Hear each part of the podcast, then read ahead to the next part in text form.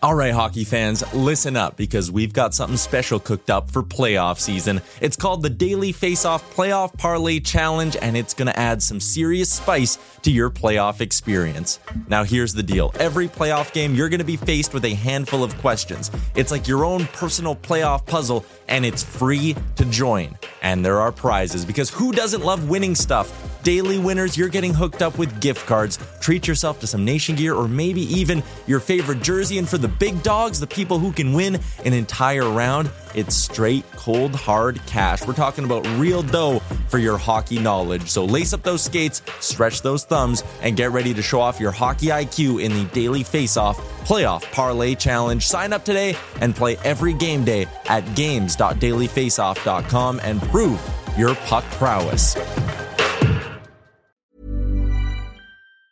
When you're ready to pop the question, the last thing you want to do is second guess the ring. At Bluenile.com, you can design a one of a kind ring with the ease and convenience of shopping online. Choose your diamond and setting. When you find the one, you'll get it delivered right to your door. Go to Bluenile.com and use promo code LISTEN to get $50 off your purchase of $500 or more. That's code LISTEN at Bluenile.com for $50 off your purchase.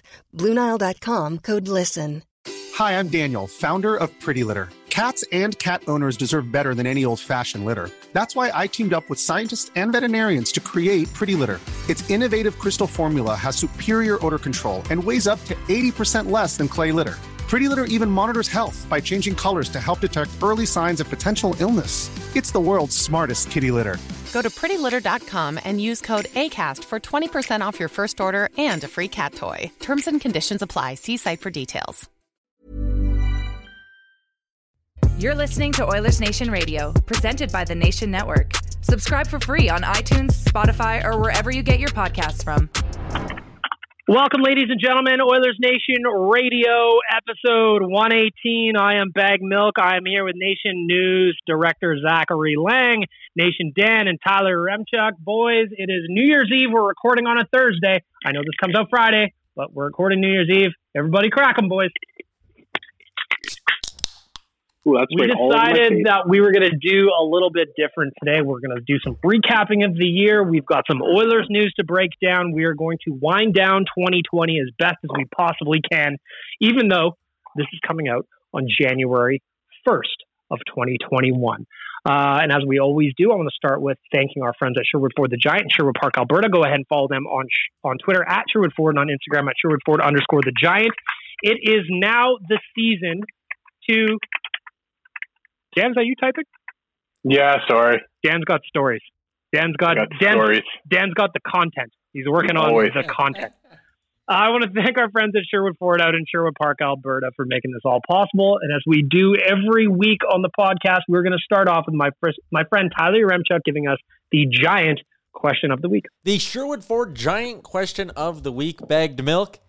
We're going to look back on the year, and I mean, there was a lot of bad this year, but there was also some good. And I think it's nice to, at the end of a year like this, pull out some of the positives. So, focusing on the on ice product for the Edmonton Oilers, what is your favorite Oilers memory of 2020? It could be a goal, it could be a game you watched with someone, a game you were at, whatever. Your favorite Oilers memory of 2020. I'm going to start with Zach because he's joining us because Rick couldn't be here today. Zach, your favorite Oilers memory of 2020? I mean, it's kind of hard because there was only a couple of months worth of hockey, right? But I mean, how how could it not be the whole Cassian Kachuk feud? I mean, it was probably the most notable Oilers storyline of, of all of 2020. Um, you know, starting out in January, and then we had the big brawl and the Mike Smith Cam Talbot fight. I mean, that to me is what stood out the most. I think uh, uh, this season. Hard to argue with that one. Yeah. Mr. Nation, Dan, your favorite Oilers moment of 2020? Well, I, I think if Rick was here, he would be saying the Vegas game. Uh, us being down in Vegas was was an absolute blast. But for me, it has to be the few games that I was able to go to uh, with our both our Finnish friends and our German friends. The German friends, especially, um, it was a special time for them to come over and be able to see the Oilers in person. Uh, the Oilers social media team put them up on on Oilers Twitter, which I think was like mind boggling for them. But uh, yeah, it, it was it was being able to go to see the games with our European friends being able to see their first ever NHL games every time is just absolutely special. Mr. Yaremchuk, your favorite moment of 2020? I got a couple. The first one is going to be my honorable mention, and it is the Connor McDavid goal that he scored on Ukrainian Christmas Eve against the Toronto Maple Leafs. I remember that because I was oh, wow. celebrating Ukrainian Christmas with my family in, uh, and I'll use the proper vernacular, in the basement of my Baba and Guido's house, about to eat some delicious putahe, and we saw Connor McDavid score that goal. So that's a memory for me. And uh, in terms of a specific game, I'm going to go with game two of the series against Chicago. I had a little Oilers playoff, uh, you know, cohort, if you want to call it that, with my buddy John, who lives uh, just down the street from me. He came over. We were drinking. That second game, the Oilers had lost, and we were both saying before the game, we said McDavid's pissed tonight. He's going to be angry in this game. And uh, McDavid, sure enough, scored two goals in the first four minutes. Me and my buddy John drank way too much that night, and it was a grand old time. Hard to disagree with that one. I'm also going to come up with two moments from this year that I think deserve some merit. My first is going to be that January 1st, 2020 was the start day for young Zachary Lang at the Nation. He is our new he is our Nation Aww. news director. I was very, very pumped that he was starting. We didn't know at the time that it was going to be the weirdest fucking year of all time to start a new gig, but I'm happy to have you, Zach. You've done an amazing, you know, lot of work over the past 12 months, and I'm just, it, I'm happy you're here, buddy. It's a good year oh, to have a news director. Thanks, buddy. I appreciate it. Congratulations on the hundreds and hundreds of articles you've written that had absolutely nothing to do with anything newsworthy because there was no hockey to speak of.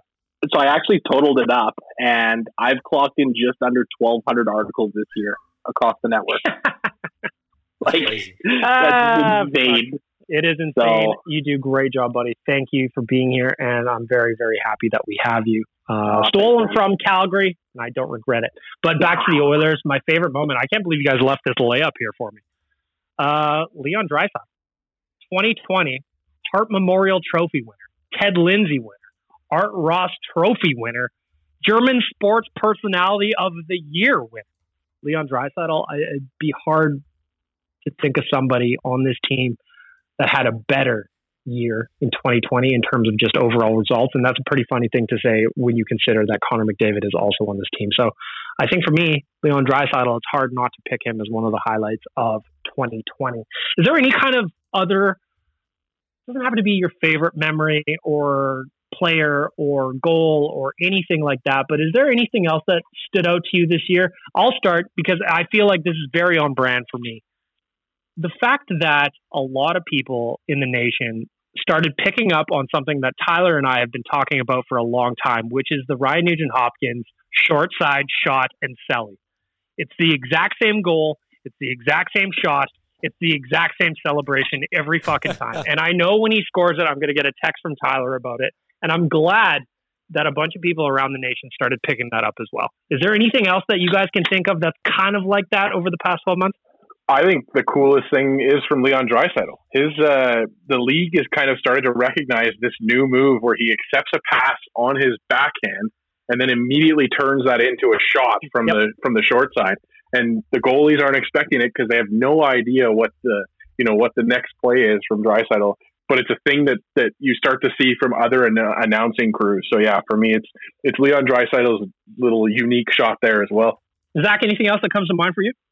I don't know. I think if we're talking about players and and their skill level and stuff, I, I I'd be hard to think of something other than Connor McDavid and his, Connor McDavid and his crossovers.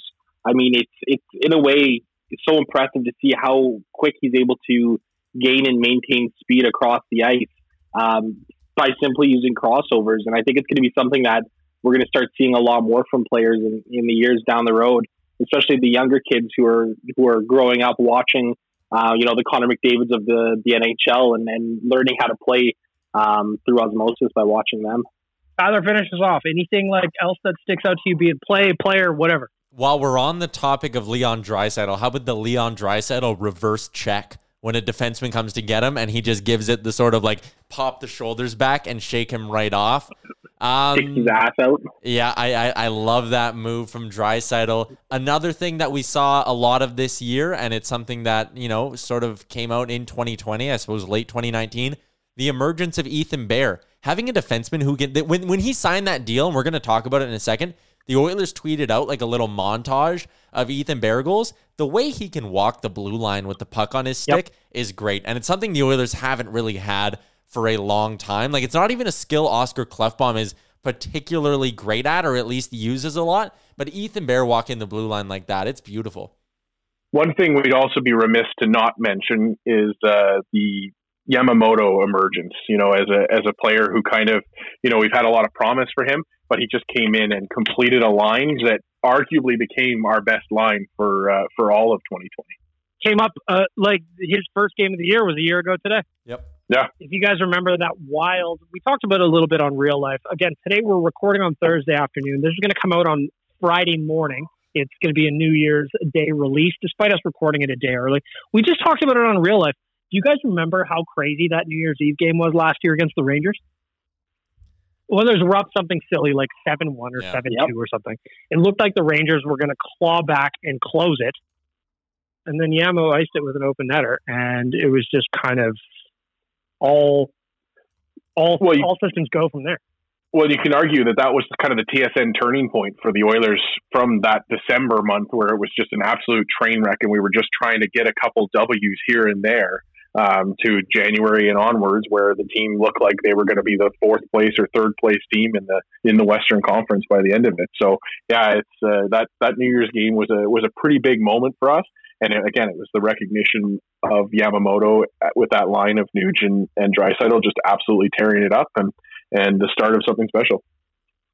Uh, Tyler brought up the emergence of Ethan Bear earlier uh, in the conversation. Obviously, the news this week, first reported by our friends at Puckpedia, written about by Zachary Lang, was the fresh two year contract that he signed this past week. A lot of us thought it might be a one year deal, had no idea where the money was going to come. Zach, I'm going to start with you. You wrote the article. First thoughts on Ethan Bear signing a two year extension with the Oilers that gives him a little bit of a bridge deal a little bit of money and hopefully a lot of time to continue his development. Yeah, I think it's a tremendous contract. Really, when you look at it, um, he's. I think he could have signed for for double that uh, on a longer term deal. So the fact that the Oilers are able to keep the cap down at only two million dollars in two years, I think it's a pretty great deal for the Oilers and for Bear as well. You know, it really gives the player the opportunity to come in over these next two years and really prove himself and, and earn himself a big NHL contract. And, you know, from an Oilers perspective, too, you know, there's a lot to like about it. Bear was tremendous last year. And, you know, we might see a little bit of a sophomore regression, but hopefully, you know, some Tyson Barrie minutes can can help take some of that pressure off of Ethan Bear. Um, but I think it's a great deal for both the player and the club. And, and there's a lot to like about Ethan Bear and him being a long term uh, player for the Edmonton Oilers. Dan, what are your thoughts on the Ethan Bear deal? Well, we touched about it a little on uh, State of the Nation there on Tuesday afternoons at 1 p.m. If you're looking for something Good to hang out with, good, nice plug, man. Um, Real nice plug. We we were talking about the fact that he that that bridge deal, getting him through next summer, is going to be a huge thing for this team. We've got 13 players under contract for next year on the roster. Uh, Ethan Bear, of course, now being one of them. And you're looking at the Ryan Nugent Hopkins deal. You're looking at a Yamamoto deal. You're looking at I'm just looking at puckpedia.com to be able to make sure that I say everybody. Uh, Larsson will become a free agent. Barry becomes a free agent, of course. Like you've got you've got some moves to be made in this next off season, and now Ethan Bear isn't one of those, which I think is is absolutely huge for the team. Ken Holland's got a lot of work to do. A lot of teams have a lot of work to do to try and figure out the cap number and what that's going to mean for them. But for the Oilers to have a, a defenseman in Ethan Bear's style and Ethan Bear's caliber already locked up for two years. That's huge. Tyler, you would be hard pressed to find an Oilers fan who hasn't absolutely loved what Ethan Bear has brought to this blue line in this organization in the last year. And you would be hard pressed to find an Oilers fan who doesn't absolutely love this contract. Two more years of Bear at a reasonable cap hit. If he continues to take steps forward in his development, he's going to get a really good contract at the end of it. And I mean, he's a top four D man already. And it's great to see that the Oilers have grown one of these kinds of defensemen in their own system out of a late round pick. Um, I love seeing Ethan Bear get rewarded with the two year deal. And uh, I have no doubt that he's going to be an Edmonton Oiler for a very, very long time. For me, the exciting thing about Ethan Bear is that if you remember to the beginning of last season, I'm talking 2019, 2020, it seemed like Ethan Bear was kind of a guy who was going to show up to training camp, but nobody really expected him to grab a spot the way he did. It seemed like Caleb Jones was the one with his name written down in ink as opposed to Ethan Bear. So for me, the last calendar year, calendar year plus, I guess, since we're um, December 31st today as we're recording, Ethan Bear's emergence has been such a pleasant surprise that I just did not expect. I didn't expect him to look as polished as he did. I didn't expect him to look as well rounded as he is. I didn't expect him to be able to handle top four minutes the way he has. And like I think I think the point that was made a little bit earlier is it wouldn't be unreasonable to expect him to maybe even take a minor step back or stay flat as opposed to making a giant leap again this year. Players' development is not a straight line. However, the thing that Ethan Bear does well is he's so calm and poised with the puck that I think that he's going to be able to buy himself time and get himself out of more problems than he creates.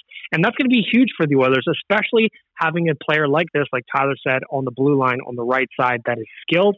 He can defend well. He can accept a bigger role this year. He's going to have to. And I'm really looking forward to seeing how this plays out. I like the contract. I like that it's two years. I know a lot of us, especially on this podcast, we even thought it was going to be a one year contract, maybe bet on himself go for some more money next year when some money frees up, as Dan pointed out. But it almost doesn't matter. I'm just happy it's signed. It took longer than we all thought it might. Doesn't matter. None of us were concerned that he wouldn't sign. Glad it's done. I'm glad it's two years, and I really cannot wait to see what he does in his second full season with the Oilers. Dan. Well, and it's a huge, it's a, it's a real professional story, right? It's, it, we, I think it was Jason Gregor that had had him yep. on the on his show, and then did an article for the Nation and talked about, you know, here's a player that that recognized that he wasn't really, you know, he wasn't really carrying himself in the offseason the way he needed to be to be the professional he is in season.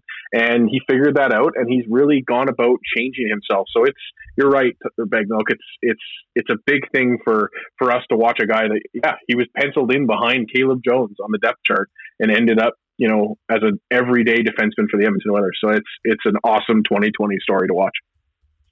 And the thing about Ethan Bear too is Tyler said it. He's got a skill set that isn't quite so common on the Oilers blue line. He can walk the line.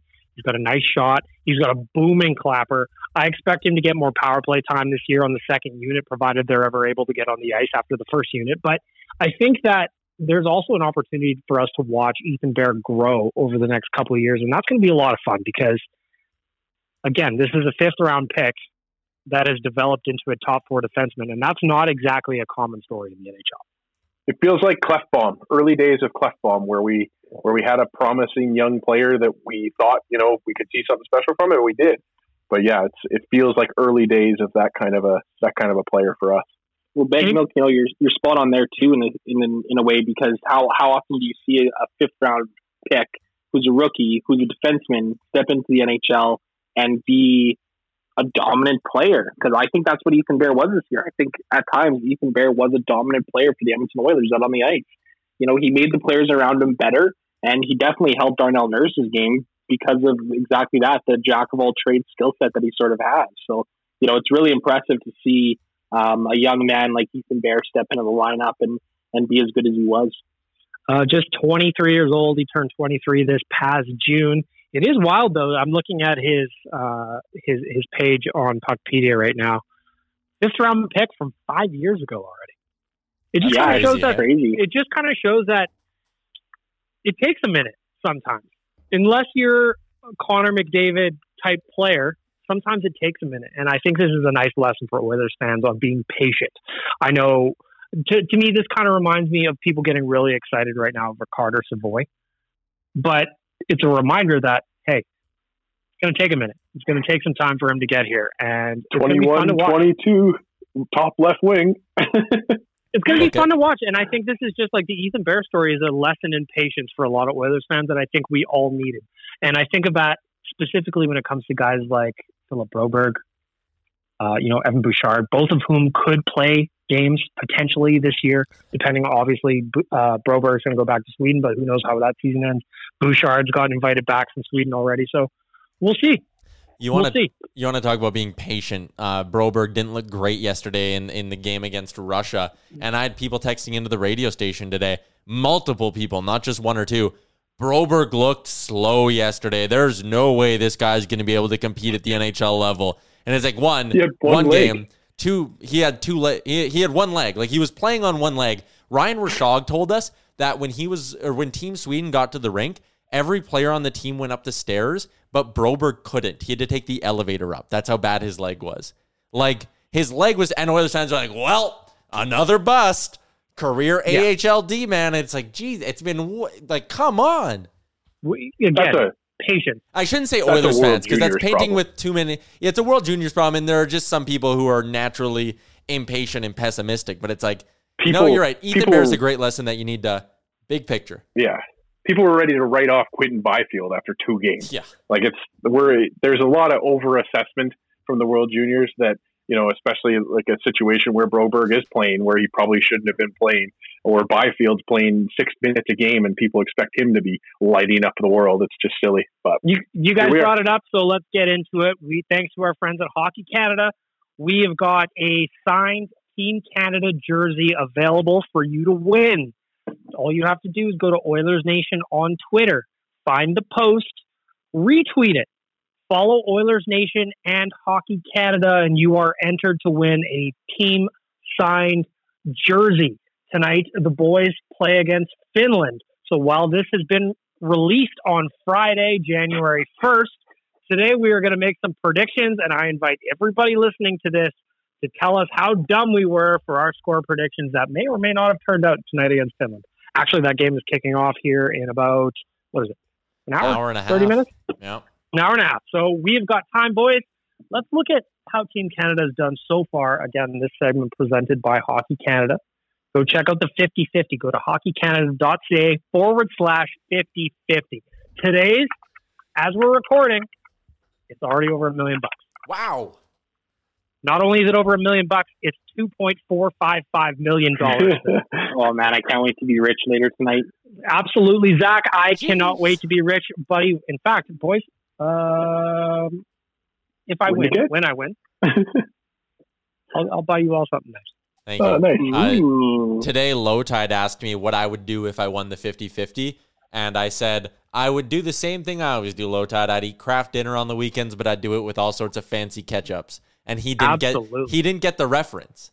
And I was very disappointed in that. So I wanted to get it out to an audience that would hopefully understand the reference. Should have hit him with the office Huge ones in there. Gentlemen, Canada Finland today. The reason I want to talk about this today, and again, we're recording on Thursday. It's 2:30 p.m. right now as I'm talking. This is being released on Friday. We're looking at Finland tonight. To me, this is, and I mean, this is the obvious thing to say. This is the easily the hard, the the most difficult team the, the Team Canada's faced so far. A lot of people have been complaining about the 16-2 win over Germany, over the, the dismantling of Switzerland the other night. How do you guys think that those types of games factor into a tougher matchup tonight against Team Finland? Tyler, I'm going to start with you. You wrote the preview today at OilersNation.com. Yeah. What are your first take on Team Finland against Canada today? in this scenario, it could not have been more perfect that Canada started their tournament off with a very soft schedule. In in other years, I kind of like when Boxing Day is a big matchup for Canada because it's like bang, you're intense right off the bat. You're getting you know, you're you're kind of you're getting the juices flowing early in the tournament. But for Canada, getting three games to ease yourself into things in a year where most of your players have not played a competitive hockey game in a while outside of the red and white intra squad games, it is perfect that they got a chance to play one game against Russia pre tournament, ease into things against a Germany team that was just so beaten down with the COVID stuff.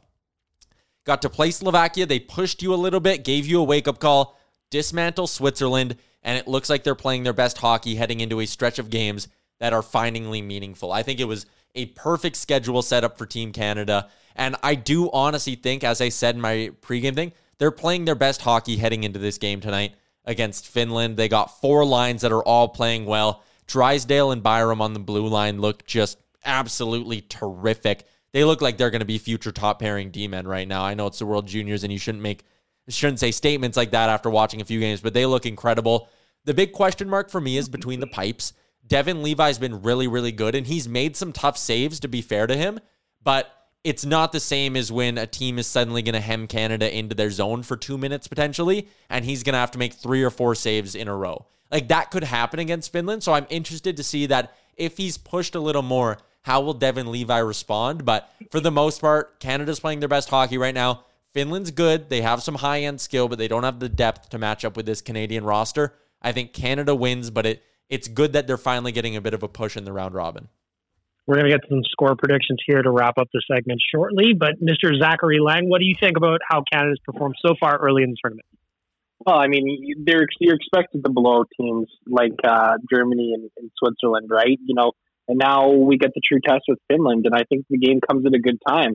You know, it fires the boys up right before the uh, the elimination games get kicked off, and it's going to be a good test. I mean, I think Finland's got a good team this year. They're certainly going to be competitive against Canada. I don't think it's going to be a blowout by any means. Um, should be a good game to watch. I'm, I'm interested to see what will happen. Dan, what are you expecting for tonight's game? Well, I, I think just to kind of echo what Tyler was saying too, and, and the fact is the, the Canadians, as bad as it is to say, were lucky that they had their COVID issues pre-tournament, and so yes, they missed games against the Golden Bears, and they and they didn't get to have their full complement of players just because some players got cut because of health issues. But yeah, I think that the run up, the runway up to this game has been really good for this team.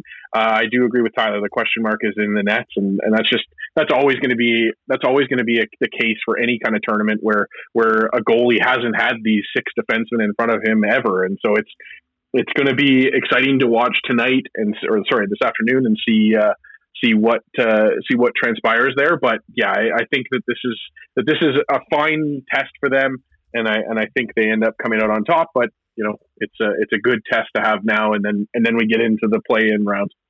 To me, this is where the tournament is at its best. Is when the games start to really matter, and then we're going to get into the elimination rounds. Not to mention, I got some money on Canada winning their group, so that needs okay. to happen. Um, but this is where things actually get interesting to me, and I'm really looking forward to seeing how Canada performs against some stiffer competition as the as the tournament progresses.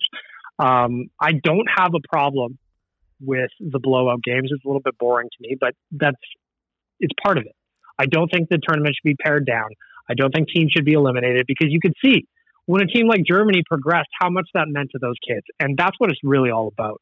And I'm really looking forward to seeing how this tournament progresses and how Canada is able to handle greater senses of adversity as we progress towards the gold medal game eventually. I was going to save this for hot and cold performers, but I'll get it off my chest now. The people, and I'm not going to name names, but there are some people out there in the media who love to shit on the World Juniors, man. And I just don't get it. Like you say, and you go, "Oh, it's not fair to Germany that they got had to sit there and get blown out by Canada and get embarrassed." Ask every single member of that German team if they would rather have a chance to play against Team Canada and play in the top tier, or if they would rather go to tier two and have to beat the shit out of those teams. Every single one of them would rather be in the top tier of the World Juniors and playing against the best players in their age group in the world. Every single one of them. Not one of them would want to go drop down a tier. There's a reason why countries celebrate winning the relegation round. Being in this tournament is a big deal for some of these countries, and you're not going to grow the game and you're not going to grow other international programs by saying Canada, Sweden, Russia, USA, Finland, Czech Republic, you guys have your own tournament. The rest of you guys enjoy tier two. Like, that's not doing anything. It blows well, my mind that people think that's a good idea. It's a selfish take and it's a stupid take. Well, and I also agree. that's that's yeah. how teams get better, right? Yeah, well, unless you play the best, you're not going to get any better. Sorry, Dan, exactly. We you cut you cut back this tournament to 30 years ago, and Tyler isn't mentioning Finland in the top teams of this tournament. Tyler isn't mentioning the Czech Republic as a team that competes in this tournament because those teams didn't have junior programs that could compete at this level. They stuck with it. Yes, they got blown out. They get absolutely blown out by the Canadians, but then they're playing against the German team and they're competing against them. It's just, it's so asinine and it's very elitist of us to say that kind of stuff because we just are further along in our evolution as a hockey country than other teams are. If you want to make this tournament better, you put you take some of the Canadian Hockey Canada budget and you send that to other countries that need the money and need the help. Those teams become better, we become better, the tournament becomes better. Removing teams from a tournament at this point is just absolutely shooting yourself in the foot. And 100% Tyler, I agree with you. I went on this rant on Twitter earlier this week. It's absolutely asinine. It's like it's like when uh, the CHL banned the ability to draft Yeah. European goaltenders. That's you're you're asking your shooters to play against worse goaltending and become a better shooter. That's not how it works. You you have to be challenged to be able to become better. And this tournament is proof of that every time, every year, because we see teams that come out of the woodwork and are unexpected performers. Leon Draisaitl exists because of this tournament. You know, it, it's it, these these are these are the things that that just they, these players come out of nowhere because they've been able to compete and be able to push for this tournament. Look at the push that Germany's made in the last few years, where, you know, for how long has it been Marco Sturm is kind of like the big German hockey name. Leon Draisaitl's Uwe young. Krupp. yeah, like Leon Draisaitl's young in his career. He's about to overtake, he's probably going to overtake Sturm as the highest scoring German ever this coming NHL season. But Draisaitl, Moritz Seider, JJ Peterka, Tim Stützle, like, there is a ton of talent in Germany right now. And if you were to just take them because they lost 16 2 to Canada and some guy wants to have a hot take on Twitter, if you take them out of this tournament, you're killing that development. You're giving those kids so much less to strive for. I don't want to say nothing to strive for because they're all striving for the NHL, but when you don't give them this platform, you're robbing those young players in these countries. And I, I like that you use the word elitist, Dan, because it's like, oh, they're not good enough to compete with Canada, can't come to our tournament. Like, get out of here, man. It's about more than that. To me, it kind of be like, think about it this way: What if Canada won something in soccer? Nobody would expect us to win fucking anything, and it would be a very major moment for Canada soccer if they progressed into a tournament or whatever. Whatever. We're This probably going to make a World Cup soon. You're Yeah. right, Bag Milk. You're exactly right. We're probably going to make a World Cup soon because of the strength of Alfonso Davies. Alfonso Davies will not be able to carry us past the play-in round. We're going to get murdered by Brazil, and are people going to say, "Oh, Canada shouldn't be allowed to play in the World Cup"? No, that's not how it works. Canada earns the right to play in that tournament, just like Germany earned the right to play in this tournament. And they didn't turn it down. They showed up willingly, and they're excited to be here. We need to stop it. I, I, I got to tell you, boys, I didn't expect this to get as passionate as I did about the as it did about the the World Juniors. Good for you, passion. Tyler, Hashtag grow the game, baby. grow the Yeah, game like- indeed. And will any Canadians, when Canada loses nine nothing to some big soccer country at the World Cup, will will these same Canadians open their mouths on Twitter and go, "Time ta Canada needs to get out of this World Cup thing. This is not good for Canadian soccer." Like, get real. No one's gonna sit there and say the World Cup's broken. Like, come on, man. Yep. All right, boys, wrap this up. World Junior segment today. A day. Uh, the game's coming up in a little bit. However, this is being posted on Friday morning on the site. So, around the horn, we're going to do some score predictions, and you, the listener, I invite you to really rip us if our score predictions are not very accurate. I encourage it. I want it. I know that you will not rip me because my 4 2 score is going to be perfect. 4 2 Canada wins. I'm going to go to up next on my screen is Zach Laing. Your score prediction for Canada and Finland. I'm going to say Canada wins 4 1. Okay. Okay. I got a 4 2 for me, 4 1 for Zach. Mr. Nation Dan, your score prediction. Well, I predicted three one against the Swiss on na- inside the nation, or sorry, Pretty state of the nation on Tuesday. Uh, so I'm going to say three to one Canada against Finland. Let's go. Tyler. I'll be completely honest. I'm a big fan of Zach's 4 1 prediction. Uh, but I will go five to two for Canada in this one. I think the You're going offense to is price the- is right me right now? it's either I price is right you or I give my answer, which was either going to be 4 1 or 4 2. So I'm going to go uh, 5 2 Team Canada. They'll be up 4 2, and they'll sneak home a little empty netter to make sure my Canada minus two and a half goals bet cashes. There you go. Canada up against Germany today. Again, this is being released on Friday morning. Please hit us up and tell us who has the best takes on the World Juniors. I'm liking Dan and Tyler's as early front runners in this conversation. Canada going up against Finland a little bit later. Lastly, hockeycanada.ca forward slash 5050. Hockeycanada.ca forward slash 5050. They are running a 5050 in Alberta only, all tournament long. As we're talking, the pot's already going up by 100 grand. Somebody tonight is going to have a very, very good New Year's Eve, and I am here for it. Just like I don't feel like cooking today, Dan, despite my love of my new air fryer. I feel like I will be ordering from our friends at skipthedishes.ca today because I'm hungry. I can't cook, and I love to have food show up at my door. Go over to skipthedishes.ca, choose from one of the hundreds of amazing local Edmonton restaurants and pubs that you can order from. Support local, tip your driver, make sure that and, we got some money going into the local the local hospitality community. Go ahead, Dan. Order extra bag milk so you can throw it in the air fryer tomorrow. Amen. I talked about this on real life, but uh, for my anniversary with my girlfriend this uh, this past week, I did oodle noodle on Skip the Dishes for dinner, and we had leftovers the next day in the air fryer. Perfect combo. Highly recommend. That's good living. Sounds good to me. Skipthedishes.ca. Go get yourself something to eat. All right. I'm going to go back to the Oilers because the Ethan Bear contract was the only thing that got done since we last spoke. Slater Koekkoek coming in on a one year contract a little bit of depth. I'm going to start here with Dan because he's been talking about defensive depth for months now.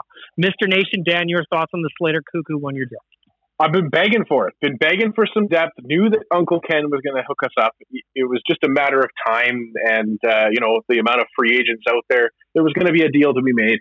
I'm super excited to see Slater Koekkoek come in. I don't think he's going to blow the doors off of anything, but the big thing and we've we've been talking about it ad nauseum now for for weeks about how this team, you know, this this schedule is going to be an absolute gauntlet. We saw it the last couple weeks now. Just just broke out and and saw the the like I said the gauntlet of games that we're going to see. So injuries are going to be a real thing. These guys, the seventh and eighth defensemen, your 13th, 14th, and 15th forwards, and possibly your third string goalie are going to be super important this year to be able to come in and replace players for stretches of games. Slater Koekkoek is just that for you. And, you know, possibly if there's a if there's a player on the left side that falters, he is a guy that can come in and play, you know, 14 or 15 games in that person's stead while they they take some time off to figure it out. So it's it's a huge thing for this team to have some depth at NHL replacement level, not just the next guy up, William Lagesson, you know, having to play above his weight class kind of thing. If you are into the fancies in Chicago, he posted a 50, uh, Slater Koekkoek posted a 52.4%, Corsi 4, a 53.4% goal for percentage. Mr. Zach Laing, what do you think about this later Koekkoek pickup? Yeah, I'm okay with it. I mean, he's probably the Matt Benning replacement as sort of the six seven defenseman. Um, you know, I like Benning because he brought more offense than than what Koekkoek does. But at the end of the day, you know, Koekkoek's a little bit more solid in his defensive zone, and I think that's what you need out of a sixth or seventh defenseman is a guy who can come in and and play strong hockey in his own zone and, and transition the puck up. And you know, I think that's what Koekkoek can do for the Oilers. So you know, it's a cheap deal, low risk, uh, moderate reward, and how can you not be cuckoo for cuckoo? Koekkoek can do. uh-huh. The puns are like just uh, first of all, how much fun is Gene Principe going to have yep. with oh. some of the new guys this year? The the just the possibilities for puns are endless. Tyler, your thoughts on Slater Koekkoek? One year, eight hundred and fifty thousand dollars with the Edmonton Oilers. Good move, good signing. I like having like Dan. You nailed it. You want it's going to be a year where a lot of guys are getting hurt, and not even like a long term injury. Like someone's going to get nicked up and you're going to be going into the second half of a back to back against whatever team. And remember, every game this year is a four point game. So you're going to mm-hmm. want a dependable guy like Slater Koekkoek, who you know you can throw into the lineup at any given moment, and he can go give you a solid 14 minutes on the night, handle tough matchups, like Zach said, and be good in the defensive zone. You cannot complain about this signing. If you complain about this signing, get out of here. Don't want to talk to you. Another thing that happened this past week is again this time I'm going to start with Tyler because you're a big PTO everybody guy. Hashtag, hashtag PTO everyone.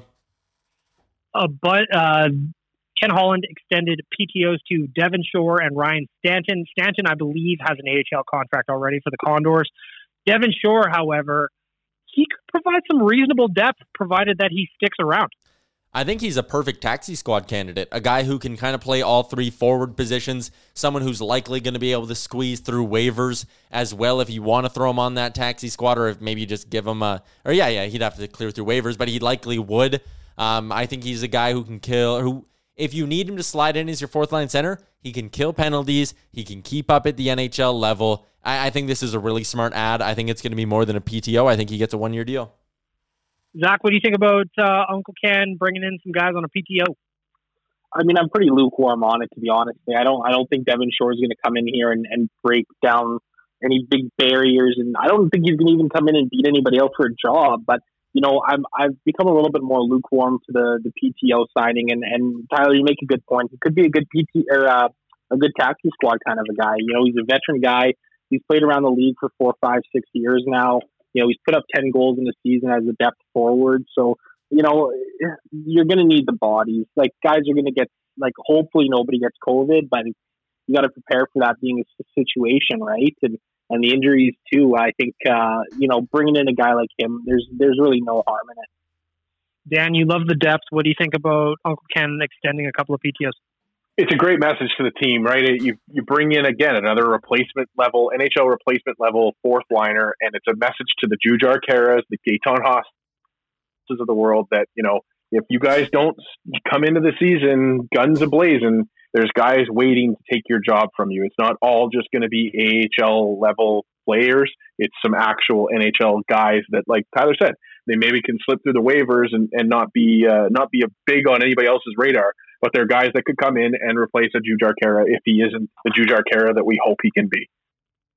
To me, I think the most important thing that here is it's depth it's depth and having legitimate NHL players as that depth and not necessarily a guy like, I mean, I'm sorry to pick on Ty Rattie, but like he was expected to be an answer for this team a little bit. And that doesn't seem to be the case on this squad. Like even our depth players have found ways to contribute at the NHL level. It's like if that's if, if Shore does get signed to a, a contract beyond the PTO as well. I think that's so important, and that's that's a really big difference in the organization that Ken Holland has brought in. Well, and it's like you said too on inside the, the nation again, or sorry, state of the nation again, um, is that you know the in previous years signing Drew Shore would have been a would have been a you know oh man that's a an everyday NHLer that we've got now for this team. Now it's just a guy that's depth. You know he's kind of the the Colby Cave um, that we we've been missing on this team. He's that same kind of role player that can come in and, and just play that spot duty and wish wish we had Colby here for sure, but but Shore will be a great great player for us, I think, in his spot duties. Another thing I want to talk about is now former Oiler Andreas Athanasiou signed a deal in Los Angeles for 1.2 million bucks. I am going to start on this one saying, "Who boy was I wrong on where the Athanasiou thing was going to end up." Now, the revisionist history, the revisionists out there are pretending that a lot of us weren't necessarily excited about yeah. Andreas Athanasiou being traded here for the two second round picks and Sam Gagner at the deadline. I tweeted out the link to the article Zach wrote on deadline day about that trade. And if you look through the comment section, I would say vastly more people than not were excited about the potential for adding another guy with 30 goals on his NHL resume to the team. It did not work out. That is not at all news to anybody listening to this. However, it is interesting that he signed for 1.2 million in LA as opposed to getting anywhere close to the 3 million dollars that the Oilers would have had to extend as a qualifying offer. I'll be the first to admit I thought that maybe trying to move a guy like Chiasson to create some space, they should have maybe uh, qualified him to try and see if they could do anything with it. I was wrong. Yeah, based me too. Well, maybe Ken, you weren't. Based on what Ken Holland did with the space that it would have taken to sign Athanasiou, based on the players he brought in with that space, based on the amount of guys he uh, that he was able to acquire for the cost of a Athanasiou and a Matt Benning, which would have been about five million bucks. I was wrong. I was wrong. Tyler, you're up.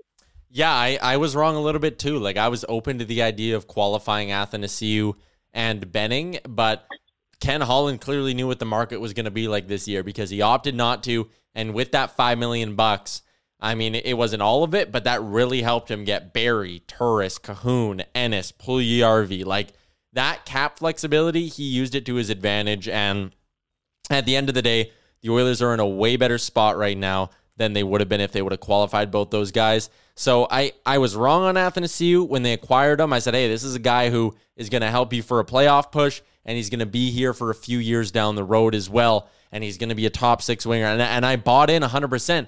But then the pandemic hit, and then the captain go up $6 million. And then Athanasiou really never got comfortable here in the bubble. And it was just so many things that rolled into one. And I you know what I even struggle saying that the people who loved the Athanasiou thing at first were wrong because the, yep. you'll never know if the pandemic didn't happen, which Ken Holland didn't know that was going to happen at the deadline. If that doesn't happen, this plays out totally differently, in my opinion. And, and yep. You're exactly right, Dan. Before I hit up you next, I know you've been vocal about it on social media. I think this is just a, like trying to double down to make that trade work could have arguably blown up in Ken Holland's face way worse than it would be to just let Athanasiou walk away. We're talking about the sunk cost fallacy, and it's just you can't double and triple down just to try and make your bet work. And I think that's what it would have been, especially if he had to qualify him at three million bucks plus I whatever the whatever the increase is, it's like ten percent or something like that. That would have been that would have been a heavy bet to make with no cap space. Dan? Well, I think you guys are also being hard on yourselves because I also do believe that Ken Holland probably explored the option of trading Chiasson somewhere else and making that deal, and it just probably wasn't available to him. I have to believe that that you know everything we've seen from Holland, he explores all options, and so yeah, I I, I think you guys are being hard on yourselves for that. But but again, I said it on Inside the Nation that that March the fifteenth date, the world changed, and we can't pretend that that didn't happen. You can't pretend that that everything didn't shift from that moment to now, where the cap is different than it was then back then, or was supposed to be back then the the players that were available are different than they were supposed to be back then. Tyler Ennis was not expected to make a million dollars this year. Like he was he was projected to be up in the threes and the fours. We thought he was just a, a signing for the offseason and then and then he'd be gone. So it's there's so much that has changed in our world and we can't lose sight of that for the fact that, you know, yes, it would be nice to have Athanasiou on this team, but he just didn't fit into the to the scheme. And, you know, he went to a team in LA, which is really not going to make a lot of noise in that West Division this year. So he's not really on a, comp- a competing team. He got his money. He'll go prove his worth and hopefully be able to get that contract next year. But I, I don't think you guys are necessarily being fair to yourselves in the sense that I think that to a person, everybody was excited about this trade. Everybody's excited about the player that Athanasiou could be and has been in in flashes in the past but he's just not he's not in the plans this year. And Ken Holland went a different way, and I think Ken Holland went a way where you compete for the playoffs and you compete to be able to be the team that comes out of the Canadian division this year. Does it suck to lose two second round picks in this trade that only ended up with 13 games? Of course, but I think you also have to look at what Ken Holland has done since making the decision to cut bait. Zach, finish us off on asking this you. Give us the breakdown. I think it's absolutely time to lay this to bed finally. Like we've talked so much about Athanasiou and so much about what happened. You know, when the Oilers made the move to acquire Athanasiou, we were, like you guys said, you know, looking to bring in a guy who could be a future top six winger for the Oilers with speed, who's put up 30 goals, somebody who, yeah, okay, sure, he has some defensive lapses, but he still had a lot to learn in the NHL. You know, at the end of the day, the bet didn't pay out largely because of a pandemic, right? Like if, if we didn't have a pandemic, we'd be sitting here getting ready for our, our New Year's Eve game against whoever the hell we were playing. And Athanasiou would be a part of this team because the cap was supposed to go up to upwards of $88 million this year in the NHL. And you could have kept a guy like Athanasiou around. And I think it was Bag the Milk. You said you, you made a great, great point too, like by not doubling down on this bet. I mean, like, again, not to, to to beat a dead horse too much here, but imagine if Peter Chiarelli was the Oilers general manager. What the hell would have happened? It would have been chaos because he would have tried to double or triple down on that bet like he did with Jordan Eberle and like he did with acquiring defensemen in that two month span before he got fired from the Oilers job. So, you know, I think we're lucky to have a guy like Holland who said, okay, like it didn't work out. Let's, let's, let's call it a wash and let's move forward from it. Right. I mean, you know, I, I'm a big Alex Chiasson fan. I'm absolutely an apologist of his. I think he's a great fourth line winger who can step in on the power play and, and put up some points. And, and, you know, I think at the end of the day, after the season, didn't quite do enough here to, to even be worth it. And, you know, I think the Oilers had offered him a, a one year deal around $2.2 million um, this past year, too, to keep him around. And he thought he could have a better opportunity or get more money elsewhere. And, well, hey, look what happened, right? I mean, so many teams were on a cap crunch, and look how long it's taken for guys to sign, right? Like Mike Hoffman's just getting that PTO now, and he's probably going to sign for a $4 million deal. It's kind of crazy the way that everything's shaking down. But uh, I think it's time to finally lay that Athanasiou era to bed. It is weird, right? It's it's one of those ones where you can't. You have to separate the trade at the time that it went down in February at the deadline day with what has happened in the months since. But it seems like there's a lot of people that just can't do that right now. And it's, I think we have to. And Zach, I think you put it very, very well. Athanasiou is now a Los Angeles King. We'll see how he does. Maybe he has himself a good year. Maybe he doesn't. Who knows? We'll find out in time. But what I do know is that the Oilers did a bunch with that three million bucks it would have cost to keep him, and I'm excited about the opportunity to watch those guys that Ken Holland brought in. So it is what it is. It is what it is. I hope all the best for Andreas Athanasiu. He's an Oilers led. Uh, our boy Zach, or uh, not Zach, Josh Park will have a video bidding him farewell going up on social media today. I watched it this morning. It is fucking hilarious.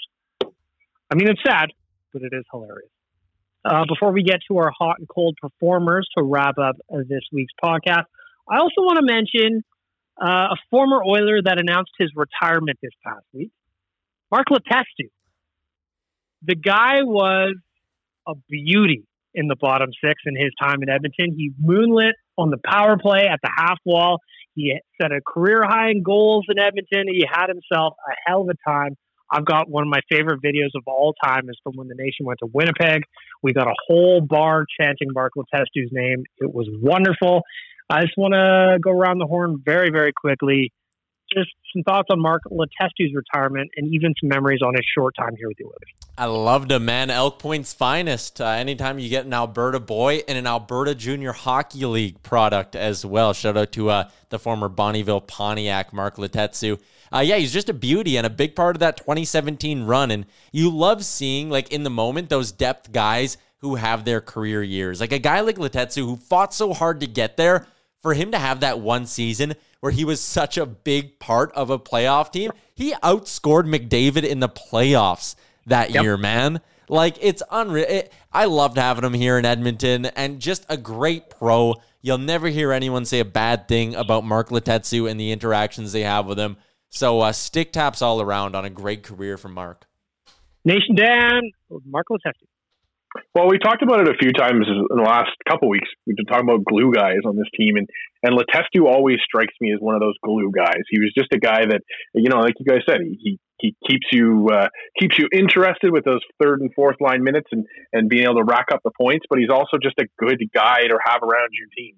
And you know, like Tyler said, he's outscoring Connor McDavid in the playoffs, and I'm sure he didn't take a chance to to uh, remind Connor of that every once in a while. You know that that should have uh, though, right? Able to do that. Had to. Yeah, absolutely, absolutely. You you earned that right in that time, and and those are the guys that we look back on years later from these playoff runs where you you know it's the Rem Murrays of the uh, of the 06 playoff run, the Daniel Tarnquists, where it's guys that you just kind of forget, but then you look back fondly on. And so, yeah, all the best to him in retirement, and and just a, a pleasure to have him in the Oilers blue for when we did. Zach, your thoughts on Mark Letestu? Yeah, uh, I don't think I can add anything more than you guys said. You know, an absolute glue guy who's great in the room, uh, a great veteran to have around the Oilers, and um, yeah, all the best to him and uh, his next adventures. 220 games with the Edmonton Oilers, 35 goal or 34 goals, 45 assists for 79 points. That's not too bad for a bottom six guy. Set his career high in the 2016-17 season with 16 goals and 19 assists for 35 points. That is a solid little season for a guy who's a depth player.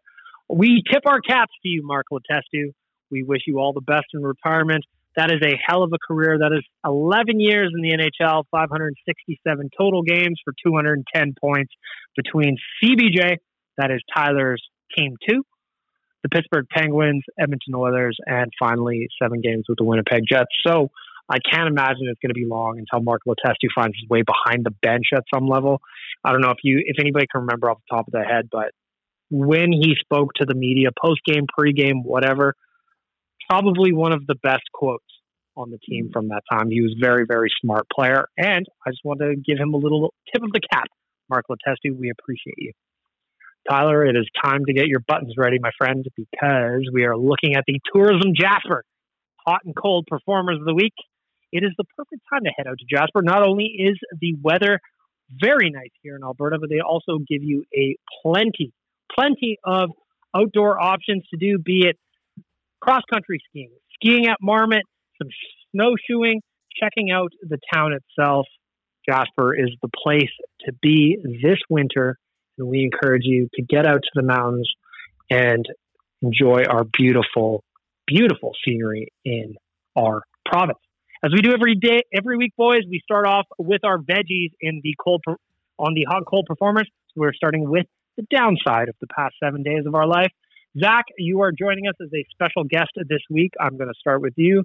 Your Tourism Jasper cold performer of the week.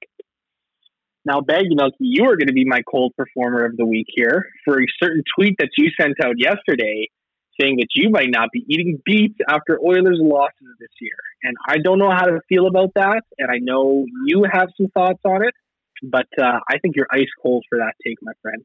What the hell is going on? Well, Zach, I think we just found a solution just on real life right before we started recording this. I'm not gonna I'm not gonna say it here. Go listen to the real life podcast that we just recorded right before starting this. But Zach, to give you a little teaser, broadcast ain't going anywhere. And this year may get weirder than any of the past years. So I love well, weird. While the beats may or may not be a part of those post games, there will be some interesting shenanigans going on if the Oilers lose. Dan, you are on mute. I'm coming to you. You're next up for our Tourism Jasper Cold Performer of the Week. Cold Performer of the Week is going to go out to all those non Oiler fans who are complaining about our Oilers goal horn. Watching the World Juniors has been an absolute slice for everybody outside of Edmonton who hate to hear our goal horn. And I just want them to keep going. I don't want them to stop. They're my cold performer, but I don't want them to stop because if you go to an opposing team's barn or you watch a game in an opposing team's barn and you enjoy listening to their goal horn, there's something wrong with you. yep. And that's okay. It's okay to be wrong, but I absolutely love the hatred that our goal horn has created. And so keep it going. Oilers goal horn haters, my cold performer of the week. Y'all stink. What was that? Y'all stink, Stephen A. Smith. Y'all stink. Tyler, your tourism Jasper cold form of the week. Hey, I got the World Junior hate off my chest earlier. Uh, this is something I'm not gonna have a button for this one or anything, but it's something I wanted to say on one of the two podcasts uh, that we that we did here today. But as we wrap up 2020, we talked a lot about our favorite memories. We're all getting excited about looking towards uh, the next NHL season, the next season for the Edmonton Oilers. But I think when you look back on 2020, something something that we want to sort of keep in mind, and especially as we head into next season, is uh, the two losses that the Oilers organization had, uh, losing Joey Moss, losing Colby Cave as well. I mean, Colby Cave, I both of them, like Colby Cave, such a young guy who would have been coming into an NHL training camp this year, looking to earn a spot. It would have been such an exciting time for him. Like, I'm thinking about him right now as we look back on 2020 and Joey Moss as well, someone whose legacy is so big with this organization. And we're going to head into a year now where you're not going to see Joey Moss high fiving the players coming off after a big win or something like that. So um, I, I, I just wanted to say that, like as we wrap up 2020, I think it's important to keep those two guys in our mind because we're going to be heading into an NHL season that obviously would have meant a lot to the both of them. I couldn't have said it better myself, buddy. I, uh, for my cold performer of the week, I'm just going to agree with everything Tyler just said. Uh, Colby Cave will be missed. He was the kind of guy that by all accounts, everybody loved cheering for and playing with. And the fact that we're ending the year without both he and Joey Moss is is tough. It's tough and it's unfortunate and it hurts the Oilers family, it hurts the Oilers community, and that's where I'm just going to end it off. So we're going to go flip to the other side of the margin. We're going to flip to our bright side from the past seven days, or even the year as a whole. I'm going to flip the order, Mr. Tyler Yaremchuk, your Tourism Jasper Hot Performer of the Week. The Oilers, you know, went out early in the qualifying round, and the Toronto Raptors, they went out fairly early in their playoffs as well. But one of my teams has been doing tremendous things this season, and it is my boys in blue. It is Josh Allen, Stefon Diggs, and my beautiful Buffalo Bills who are not only heading to the postseason, but they are the two seed in the AFC. I think they're going deep. And you know what? I think they got a shot to beat the Kansas City Chiefs. I'm willing to say that my Buffalo Bills are Super Bowl contenders this year. I love them. Mwah. Also, they won me a lot of money throughout the year, and my boys, Stefon Diggs and Josh Allen, I needed 47 points from them last week to win my fantasy football championship. They put up close to 80 combined for me. I could not love them enough. Shout out to the Buffalo Bills. I am fired up for the postseason. If anyone knows where I can get a red Stefon Diggs jersey, let me know because I want one desperately. Go Bills. They're my hot performers of the week. I like this right here. Fade Yaremchuk. Ah, Everybody fade Yaremchuk. Uh, Mr. Nation Dan, you are up next. Your Tourism Jasper, a hot performer of the week. Well, it's just gonna. I know Baggedmilk, you've got a bigger one going, but I just wanted to say a big thank you to to everybody that listens to this podcast, uh, to everybody that participates in this podcast. That's Zach, that's Coom, that's Rick, that's Tyler, that's Baggedmilk.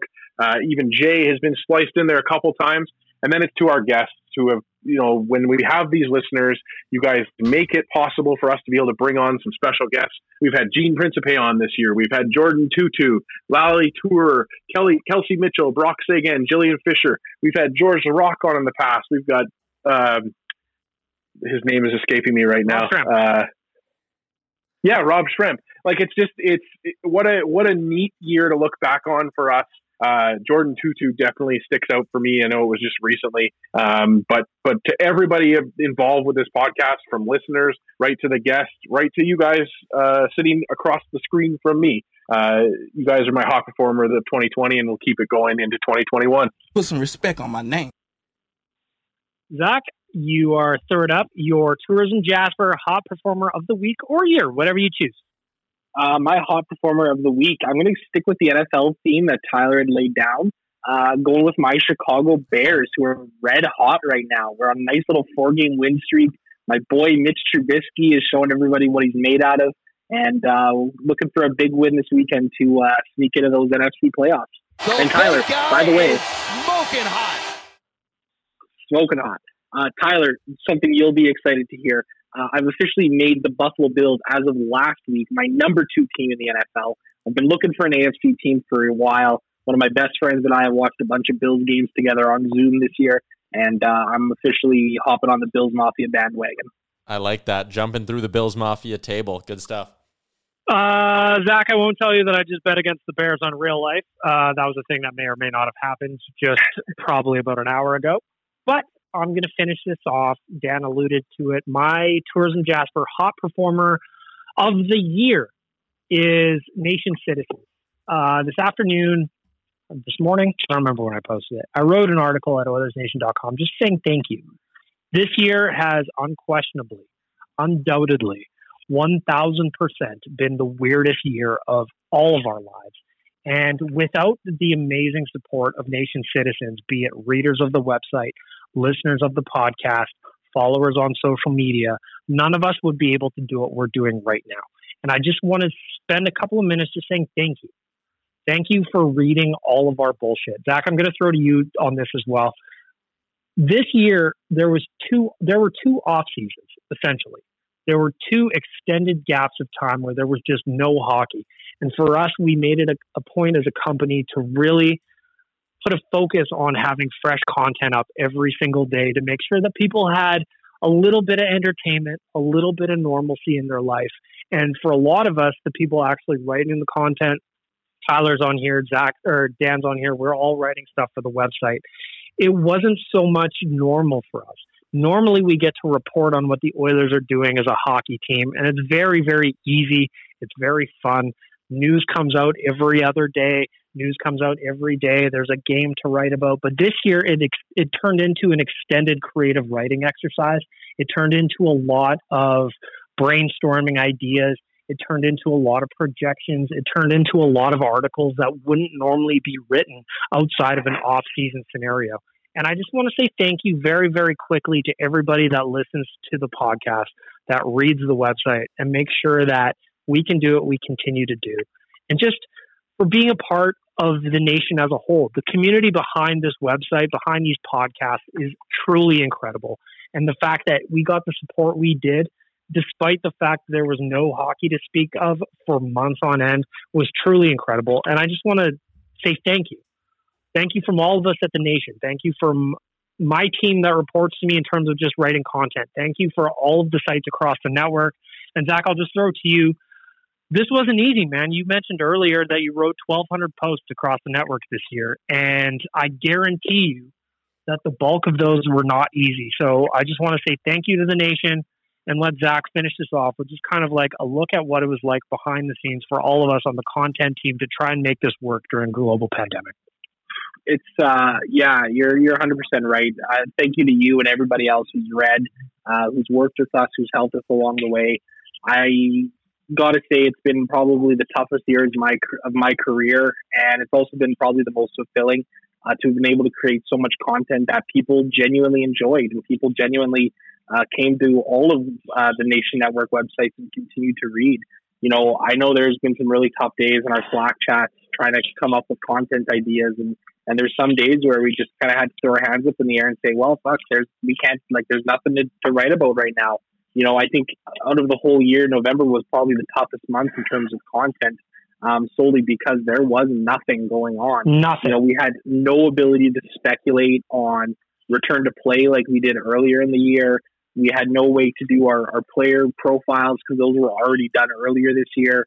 Um, you know, but we, we kept our heads down and we kept chugging along. And I think we did a hell of a job um, in trying to, um, you know, keep there being fresh content on all these sites. Um, so, you know, big shout out to our entire Nation Network staff, uh, our site editors, David Quadrelli, Canucks Army, Ryan Pike at Flames Nation, uh, John Steitzer over at uh, Leafs Nation as well, and all of the other people behind the scenes and all of the writers throughout and across the network. I can't thank all of you guys enough for being such a great group to work with this year.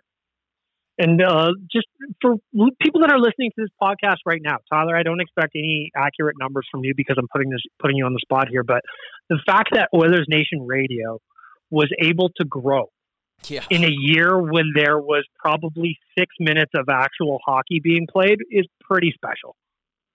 Yeah, man. Like, I mean, just watching, continuing, watching how the numbers stayed steady, and then watching how hard they sort of spiked up when the Oilers came back from uh, came back from their hiatus and into the playoff bubble, and then just watching it continue to grow from there. Like, it, it's great that there's still so many people out there that even maybe when it's not an Oilers game day, they're hungry for Oilers content. And I think that says a lot about how much nation citizens love this hockey team, man. Yeah, well, lest we forget exactly, Tyler. Like we had we had one ON radio podcast that was during the playoffs. Yeah, we did one episode. Like it's you know, and that's that's that would have been an easy excuse for Oiler fans to just check out and be like, I'm done listening about this team until next season when they play meaningful hockey again. And we wouldn't have blamed them for that. But you're absolutely, you guys are absolutely right. The Oiler fans are the best. They stick through it through thick and thin. They listen to us talk about Arby's, beef and cheds, and and you know all the other nonsense that we talk about. But we also get to talk about meat meaningful stuff and, and, fun stuff with the Oilers. And, and it's it's because people listen. It's because people engage. It's because people pay attention. So it's Oiler fans are the best, and it's just an honor to be able to to you know broadcast and work with them. From all of us at Oilers Nation, from all of us on Oilers Nation Radio, my tourism Jasper, hot performer of the week, is every single one of you that listens, that clicks, that reads, that retweets. We cannot say thank you enough. You are my hot performers of the year. I didn't have a button ready. Sorry. You are my hot performer. uh, all right. Before we end this off, around the horn, real quick, we're going to take one specific Edmonton Oilers player, and we are going to give them a New Year's resolution for 2021. And that is how we end off our podcast for the year 2020. Mr. Tyler Yaremchuk, producer of the podcast, producer of the Real Life podcast, producer mm-hmm. of the Oilers Game Day podcast. Yes. Your New Year's resolution for a specific player, please. Okay, I got a couple of them, but I'm not going to use two because that would be unfair to everyone going after me. My resolution, you know what? I'm going to give it to Connor. Mc- My resolution's for Connor McDavid. Connor, shoot the puck more, man. Teams are going to be paying a lot of attention to Leon Draisaitl this year. I want you to to flex your goal scoring muscles. Connor McDavid, I want you to track down a Rocket Richard trophy. I want you to show the NHL that not only is your vision deadly, not only is your speed deadly, but your shot is as well. Connor McDavid, my resolution to you shoot that puck more. Nation Dan, pick a player and a New Year's resolution for that player, please. Mikko Koskinen, our monster Finn, the man that they cheer for across the world. Mikko Koskinen, Mikko Koskinen. I want you to walk into your net and I want you to look at that net and say, you know what? For the rest of my NHL career, this is my net. The Edmonton Oilers need a number one goaltender, and I am going to be it. I am Mikko Koskinen, and this is my year. Mikko Koskinen, number one goaltender. That's my New Year's resolution. Zach Laing, pick a player and a New Year's resolution for 2021. I'm actually not going with a player, and you guys are really going to like this one. But my New Year's resolution is for Dave Tippett to bring back the stash. Bring Oh. back the stash. Please, 100%. Dave. Please. Actually, I think I saw his wife, Wendy, had commented somewhere on Instagram or something like that, where she actually said she would like him to bring back the stash as well. So, Dave, if you're listening to this, I know you're probably not, but if you are by chance, He does, of course. He does. Please, of course. Dave, please, we beg of you to please bring back the tip stash. Dave couldn't agree. Tippett's actually Dave Tippett's actually confirmed it to me at uh, at the Spectre Golf Tournament that his wife loves the mustache, so he's the only thing holding this back. What Dave, come on, man. You're kill- Dave, you're killing me, buddy. He's You're going to killing us, do man. it, and it's going to have to stay under a mask all year on the bench. It's going to be great. I can't wait to see it. I just want to see it creeping up the side. Uh, my New Year's resolution is, of course, I'm on brand. Ryan Nugent Hopkins. Listen, buddy. I'm Get an air fryer. I'm up. Well, first of all, get an air fryer. You'll eat well. It'll be a little bit healthier. You'll get all the fries you want without the oil. Now, Ryan, we're getting to crunch time, buddy. My New Year's resolution for Ryan Nugent Hopkins is to keep an open mind and a willingness to stick with the team that drafted him, end his career as an Edmonton Oiler, sign a contract that keeps Nuge forever. That's it. I don't know if that's a resolution, but that's a wish. It is. That's a goal, a wish. Uh, from all of us here on the podcast, to our friends at Sherwood Ford the Giant, Hockey Canada, skipthedishes.ca, and Tourism Jasper. Thank you so much for listening to Oilers Nation Radio all year long. Thank you much so much for riding with us, for the reviews. Thank you for being here. Thank you for telling us we suck. And thank you for joining in whenever we ask you for some feedback. You guys are great. This is probably one of the most fun podcasts I get to do every week. It's just Oilers Talk with the boys. It's a great time. I can't wait for the season to start in 13 days. It is going to be great. We've deserved this. We've earned this. Thank you for listening. Please keep, keep giving us podcast reviews. Please keep telling your friends about Oilers Nation Radio. Thank you for listening. Have a great weekend. You deserve it. Shout out Damien. Best wishes. Thanks for listening to Oilers Nation Radio, a member of the Nation Network of Podcasts. Make sure to follow us on all of our social media to stay up to date and never miss a podcast. Ever catch yourself eating the same flavorless dinner three days in a row? Dreaming of something better? Well, HelloFresh is your guilt free dream come true, baby. It's me, Keke Palmer. Let's wake up those taste buds with hot, juicy pecan crusted chicken or garlic butter shrimp scampi. Mm. Hello Fresh. Stop dreaming of all the delicious possibilities and dig in at HelloFresh.com. Let's get this dinner party started. Even when we're on a budget, we still deserve nice things. Quince is a place to scoop up stunning high-end goods for 50 to 80% less than similar brands. They have buttery soft cashmere sweaters starting at $50, luxurious Italian leather bags, and so much more. Plus, Quince only works with factories that use safe, ethical, and responsible manufacturing. Get the high-end goods you'll love without the high price tag with Quince.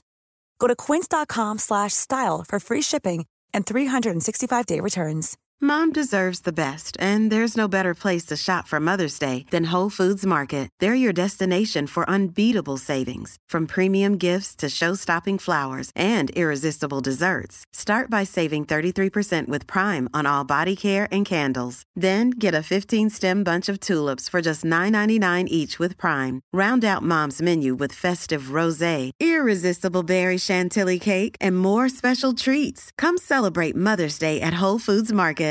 Imagine the softest sheets you've ever felt. Now imagine them getting even softer over time. That's what you'll feel with Boll and Branch's organic cotton sheets. In a recent customer survey, 96% replied that Bowl and Branch sheets get softer with every wash. Start getting your best night's sleep in these sheets that get softer and softer for years to come. Try their sheets with a 30-night guarantee. Plus, get 15% off your first order at bollandbranch.com. Code BUTTERY. Exclusions apply. See site for details.